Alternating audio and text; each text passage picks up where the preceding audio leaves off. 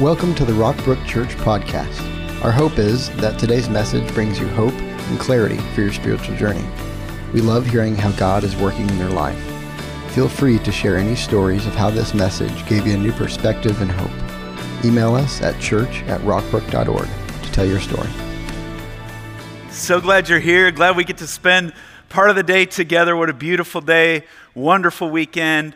Uh, just some weekends I'm just even more grateful than others. So we get to do this thing called church together. And I want to welcome those watching online. 1015, come on, would you welcome everybody watching online today?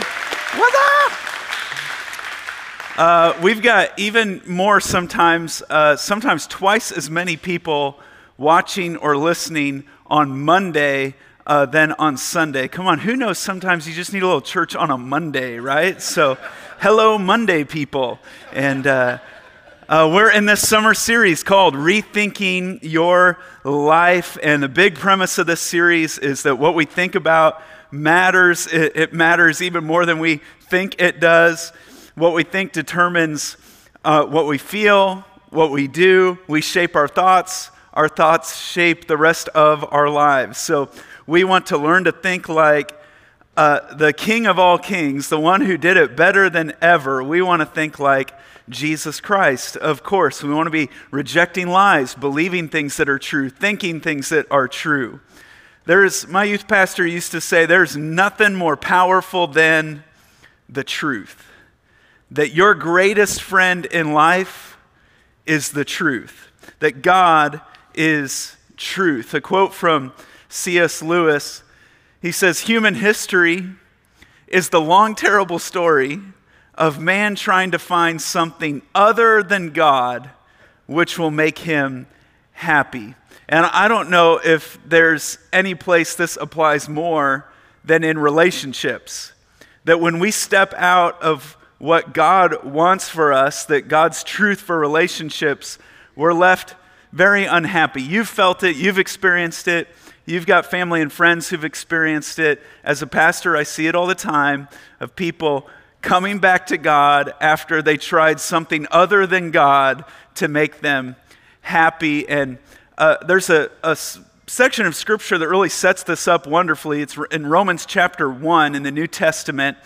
Uh, that it sets up where we're going, that there's a group of people who they knew God, but they wouldn't worship him as God. And this word worship doesn't mean that they wouldn't come on Sunday to church and sing. It means that they, like his worthship, they would not ascribe to him the worth that he deserves. They would not put God above themselves. Instead, uh, their approach was, well, I don't know if I agree with that. I, I don't know if I'm going to do that. And I, I, don't know, I don't know if I believe that. And the, the question of this, the question of God's worth is this Do you think God has the right to decide what's right and wrong? Do you think God has the right to say what's right and wrong? And if you don't think he has the right to say what's right and wrong, well, guess who God is? you. You're the God. And so this generation that they knew him, but they wouldn't worship him that way or even give him thanks. And they began to think up foolish ideas of what God was like. We did a whole series earlier this year on getting to know God, what God is really like, because otherwise you begin to think up foolish ideas of what God was like. And as a result, their minds became dark and confused, claiming to be wise so that we know better, we're smarter, we're a progressive generation, they instead became utter fools. And as a result, they did vile and degrading things with each other's bodies. They traded the truth about God, say this word with me, for a lie. And truth be known, all I'm going to do today is dispel some lies with the truth. Because all I can do is combat what the devil tries to do in our lives. The devil has no power over you. He simply suggests something that is not true. That the devil can't make you do anything, but he can suggest, he can tempt, he can tempt you. When God suggests a thought, that's called inspiration. When the enemy suggests a thought, that's called temptation. And, and if we believe the temptation, if we believe the lies, they end up in our minds, they end up in our hearts, and they end up in our relationships. They affect the things around us. And honestly, if you let it, it'll play itself out, and life itself will end up convincing you. So today we're going to talk about relationships. We're going to talk about how this happens in relationships. And when it comes to relationships, one of the thesis, statements that I have for you, you've probably heard me say this before, but if you're taking notes, write this down. In order for relationships to work, let the one who designed them define them. Like the creator gets to say what the creation does. He knows best. He created you. He knows how it works best. And today we're going to just walk through the issue, issue of sexuality in our moral standard. And this is a tough one. I know it puts a lot of people on edge, uh, but the world's not afraid to talk about it. Good grief. Now, it doesn't have to get graphic or uncomfortable. We're going to keep it very much in order today. But sometimes we think the message from God when it comes to sexuality is don't, don't, don't, don't do that. Like it's just a bunch of thou shalt nots. You know, sex is dirty, ugly, and bad. Save it for the one you love. Like that's the message that we have. There's going to be times that stuff's funny, but you won't feel like laughing today, and that's fine with me, whatever. But.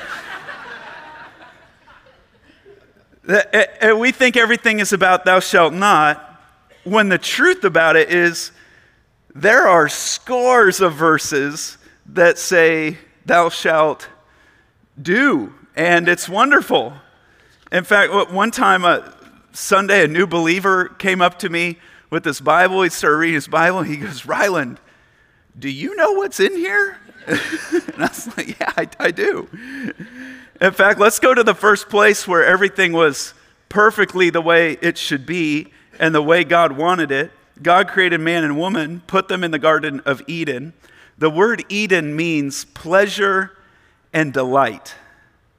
Like when God had things the way He wanted them, it was a pleasure and a delight. He's a good God. It was a delightful place with no shame. It was a place where everything that the human body and relationship could enjoy was being enjoyed and until the lies of the devil came in until the lies of the devil entered and we believed the lies of the devil and it ruined it. We'll look at Genesis 3 and you see these lies that I'm going to show you today throughout Scripture. The progression in Genesis 3, though, is just so clear. I'll show you these five lies, five lies. I must have been thinking about hamburgers while putting this together. Not five guys, five lies. I love me some five guys. I hate it, actually, when one of my favorite restaurants comes into town it's just too close and too dangerous. Like, do you know how close Five Guys is to my office, people? That's another sermon, actually. But the enemy came, the enemy came in the form of a serpent, and now the serpent was more crafty than any of the wild animals the Lord God had made. He said to the woman, here's the first lie Did God really say, You must not eat from any tree in the garden? The woman said to the serpent, uh, we, we may eat fruit from the trees in the garden. But God did say, You must not eat fruit from the tree that is in the middle of the garden, and you must not touch it, or you will certainly die. Next lie. You will not certainly die, the serpent said to the woman. Next lie. For God knows your eyes will be open. So God knows that when you eat from it, your eyes will be opened. And here's the next lie you will be like God knowing good and evil. When the woman saw that the fruit of the tree was good for food and pleasing to the eye and also desirable for gaining wisdom, she took some and ate it. She also gave some to her husband who was with her, and he ate it. Then the eyes of both of them were opened. Here's the fifth lie. And they realized they were naked, so they sewed fig leaves together and made coverings for themselves. They wanted to hide shame and hiding. And this is where a lot of people are. They are in shame and hiding. By the way, the next few verses are absolutely beautiful. as they run out of the presence of God, try to hide from God, God enters the scene, chasing after them, pursuing them, calling out, Where are you? And today, what's going to happen in this message is there's going to be times and moments where you feel shame and hiding, but you'll hear the voice of God calling out, I'm still here. Where are you? God still loves you. He's still pursuing you today. Uh, so don't check out early. Don't leave early. Don't stop listening early to this one. In Genesis 3, there were five lies I want to expose today, and they actually happen in steps. So the first feeds the second, the second feeds the third, the third, the fourth to the fifth, which is an incredibly dangerous place to be. And it's where some of us are today. But it starts with step one, where the devil gets us to question God's word. And the lie is that God's word isn't totally true. So it's not totally it's not totally true for today or uh, it's a metaphor like the, this stuff was is is just symbolism it didn't really happen or it's not reliable and the first bait we take whenever we fall into this struggle with our sin is god's word isn't really god's word and usually we feel this most when there is something that we don't agree with or something that a family member doesn't agree with. Because there are things in God's word that challenge and confront us. There are things in God's word that challenge and confront me. God's word is constantly calling me to a place I am not. And there's a dilemma every time that happens. Do, do I move God's word to me and have it fit me? Or do I move me to fit what God's word says? And do I move me to the stand? Like, who's the standard? Am I the standard and I'm going to move God over to me? Or is God the standard and will I move to him? And if you're in this place where you'd say, well, I don't think I can buy into that, I don't think I agree with that, it's supposed to be that way. God's word confronts us. It's transforming us, it's moving us to a higher standard of godliness. And if you let it, it will transform you. If you move yourself from that place to the standard of God, your life will be better in the long run. There's a place in the New Testament where Paul, who was an apostle, uh, meaning he, the apostle Paul, meaning he's planting churches, and he's being inspired by the Holy Spirit to write letters to these churches. And uh, some of those letters make up much of the New Testament. And Paul was celebrating Christians in, in one letter for believing God's word. And every time I come to this place in Scripture, I'm like, let's just, let's just be that church. Let's be the, these people that, regardless of what happens in culture and society, we're going to follow God. And as long as I stand in this place of leadership, let God be true and every man be a liar. Because watch what happens. We also thank God continually because when you received the Word of God, which you heard from us, you accepted it, not as the Word of men, but actually as it is the Word of God, which is at work in you who believe. So God's Word works. It only works if you receive it, accept it, believe it. Like it doesn't have that working power until you came to that place. It confronts you. If it confronts you, it's supposed to. So, for these five steps today, five points, I'll give you the, the step, the lie that the enemy is telling, a Bible verse, and then a truthful response. Something to chew on. So, four things for each of the five points. And the, the response to chew on for this one is simply this quote from Pastor Timothy Keller If your God never disagrees with you, you might just be worshiping an idealized version of yourself. So I follow God wholeheartedly, believe wholeheartedly, even though there's times God's word confronts me. That does not cut against it being the word of God. The fact that it disagrees with some of my natural tendencies does not cut, if anything, it's even more proof that it is the word of God, that I did not make it, it is making me, because if it's of God, it's going to confront every culture, every society, every person at some level on something, right? But if I buy into the first lie that God's word isn't totally true, the next thing that happens is step two the devil scoffs at the negative consequences of sin. Oh, you will not certainly die. Like, are you sure you can eat this? You can watch this? You can do this? That choice won't hurt anything. And how many times do we hear, it doesn't matter what you believe as long as you don't hurt anybody? It doesn't matter what you do as long as you're not hurting anybody. It's the lie that, that that's not going to hurt anything. And the enemy says, Trust me, you can do it. No one will know the difference. And instead of magnifying the consequences of sin, the enemy minimizes and scoffs at the negative consequences. That's why in Scripture it says there's a way that it appears to be right, but in the end, it does. It leads to death. And this is why I don't feel any pressure to convince you of this today. Life will do it for you. Like, we'll leave the light on, you'll be back. Because we all have this tendency to go our own way. We're prone to wander. We are sheep who are prone to wander. And we believe lies from time to time. But let the, the one who defined sexuality, God created it, God knows all about it. He created. it. He didn't see Adam and Eve and go, What in the world? What are they doing? Didn't see that coming. Oh my goodness. Oh, I God, what is going on here? Let the one who created it for good, he also he created it, he also created the parameters. I'll give you this illustration. I love a good fire. But you can't build one anywhere. It's got to be in a fire pit or a fireplace. It's got to be in the right environment for it to be a good thing. And nothing damages your emotions more than sexual sin. God made you to be a sexual being. He made you a woman or he made you a man, and God says that's good.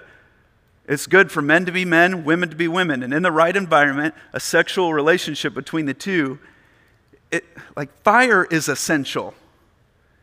But if you let it out of the fireplace, it's your worst day. It'll destroy everything you own.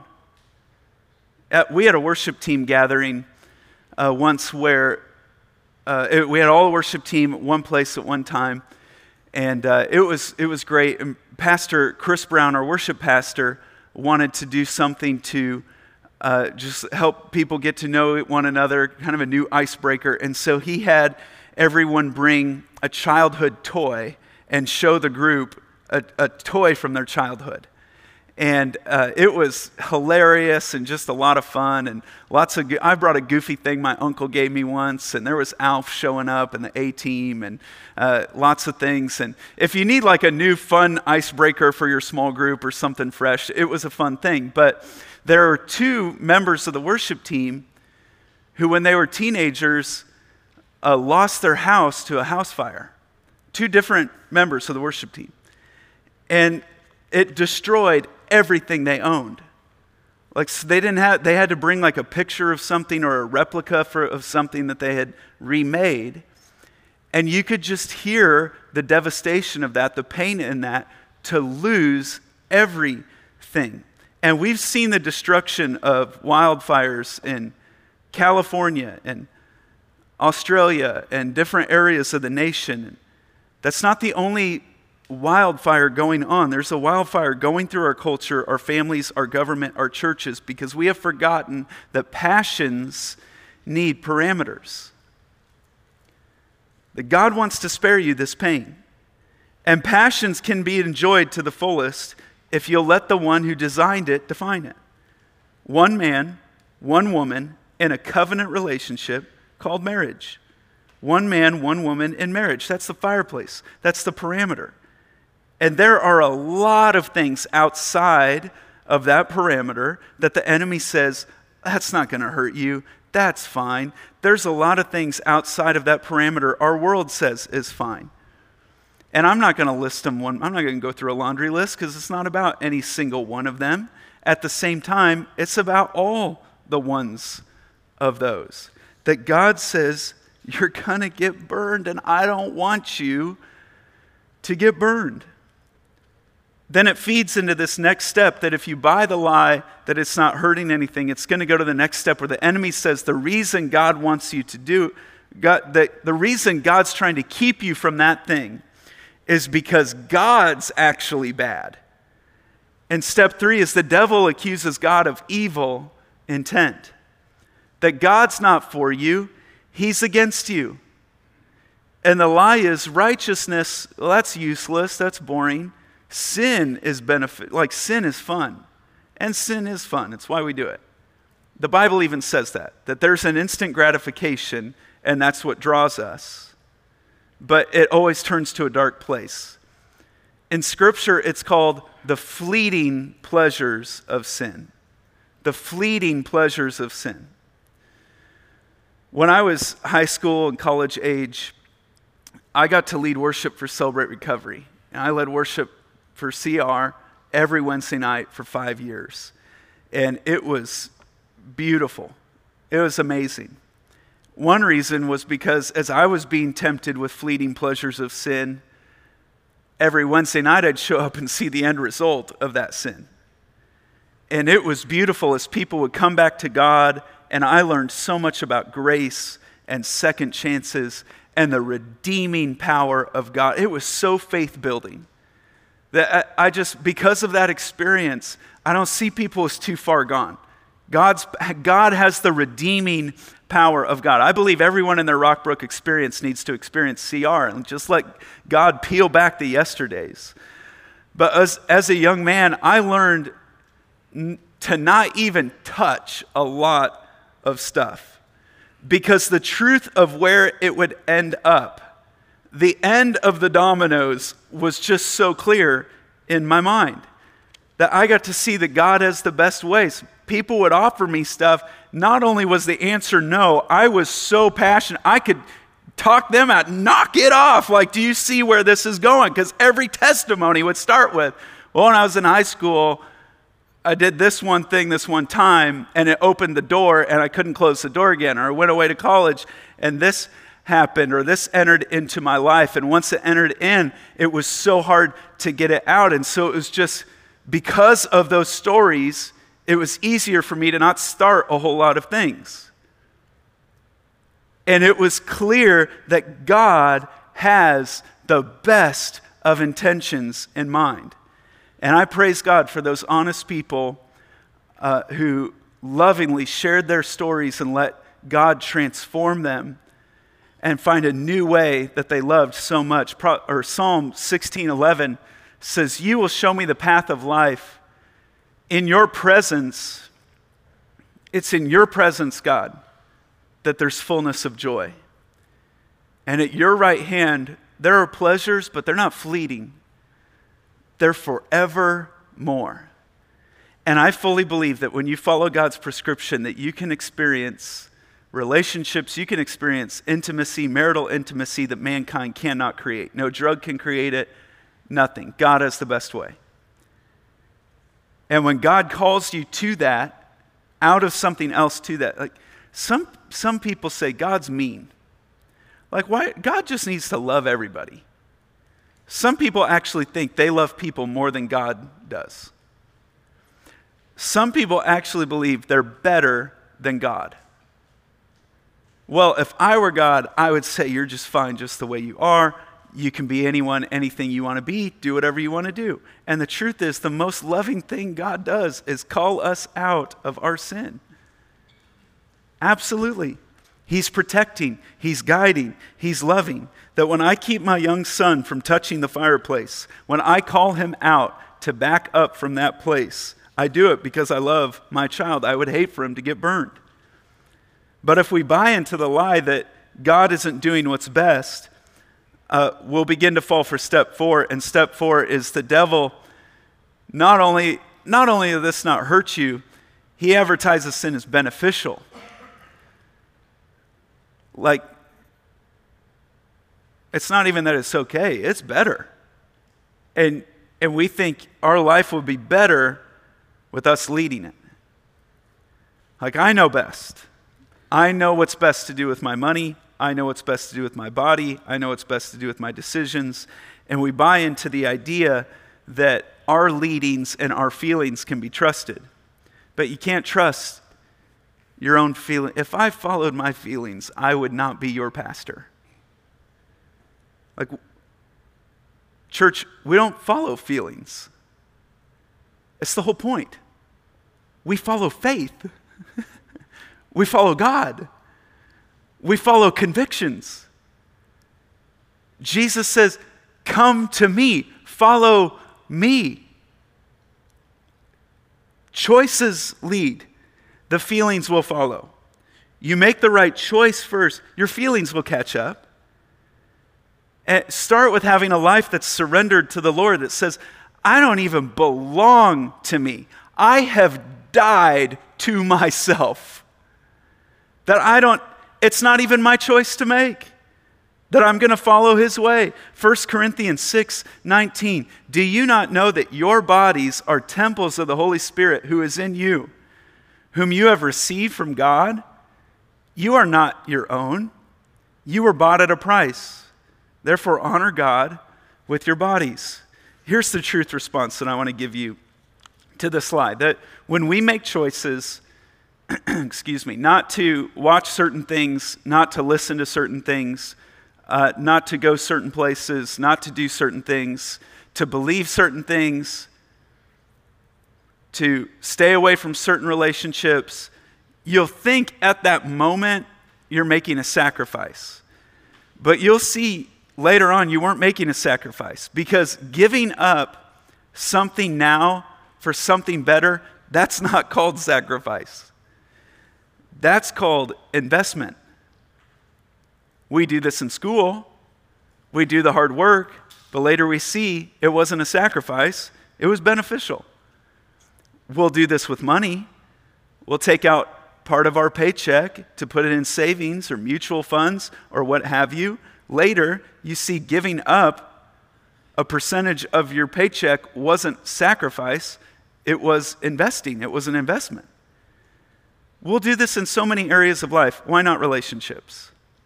And I just appeal to the young people this weekend that giving up something now for something later, that's not sacrifice. That's good. That's beneficial. That's an investment into your life. Here's the fifth step that when they actually believed it was beneficial, uh, the devil flipped the script, and now the devil uses sin to create shame that destroys our future relationships. And you may be experiencing that today that this voice that says it's too late, run and hide. And this is where, this is right where the enemy wants you. And this is my favorite part of the message because some of you feel this shame right now. Uh, you think God is disgusted with you, that He's over here in His holy house just waiting for you to get your act together. And that's not what He does. That's not what He did. He, he actually went out looking for you lighting up the shadows. This is a lie. It's not too late. Don't run and hide. Look to him for help. Psalm 34 5 says, Those who look to him for help will be radiant with joy. No shadow of shame. This is the word of the living God will darken their faces. Would you read this verse out loud with me? Those who look to him for help will be radiant with joy. No shadow of shame will darken their faces. This is the word of the living God. This is how he responds to you. And, and this is the truth that when you mess up, God still receives you. Isn't that good, Noel, to know? that When you mess up, God still receives you.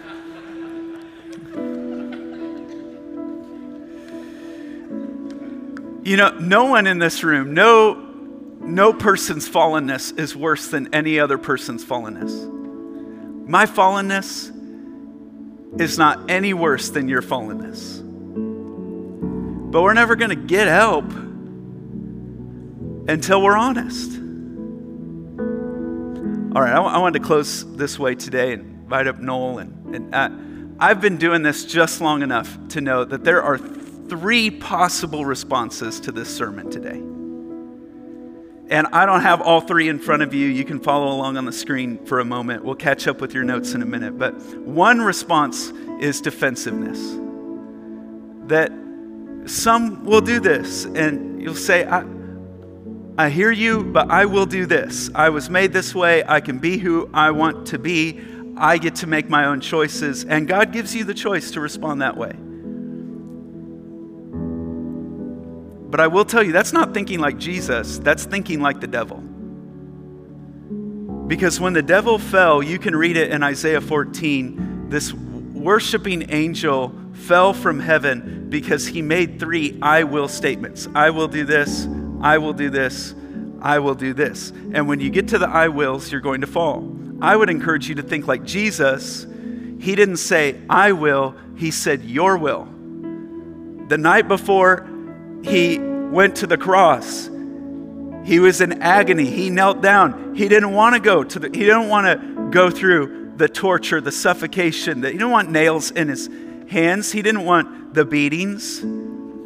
But he knelt down in Luke 22, you can read it. He says, Not my will, but yours be done. A second possible response is remorse, meaning, Pastor, I agree with you. God, I agree with you. God's word, love it. Totally agreement, but you got me 10 years too late. I've already made the mistakes. I've had too much fill in the blank, and it's over for me. But you're not too far. And that remorse, that condemnation is actually of the enemy. Because the devil's the one who says you're too far gone, there's no way out, run and hide.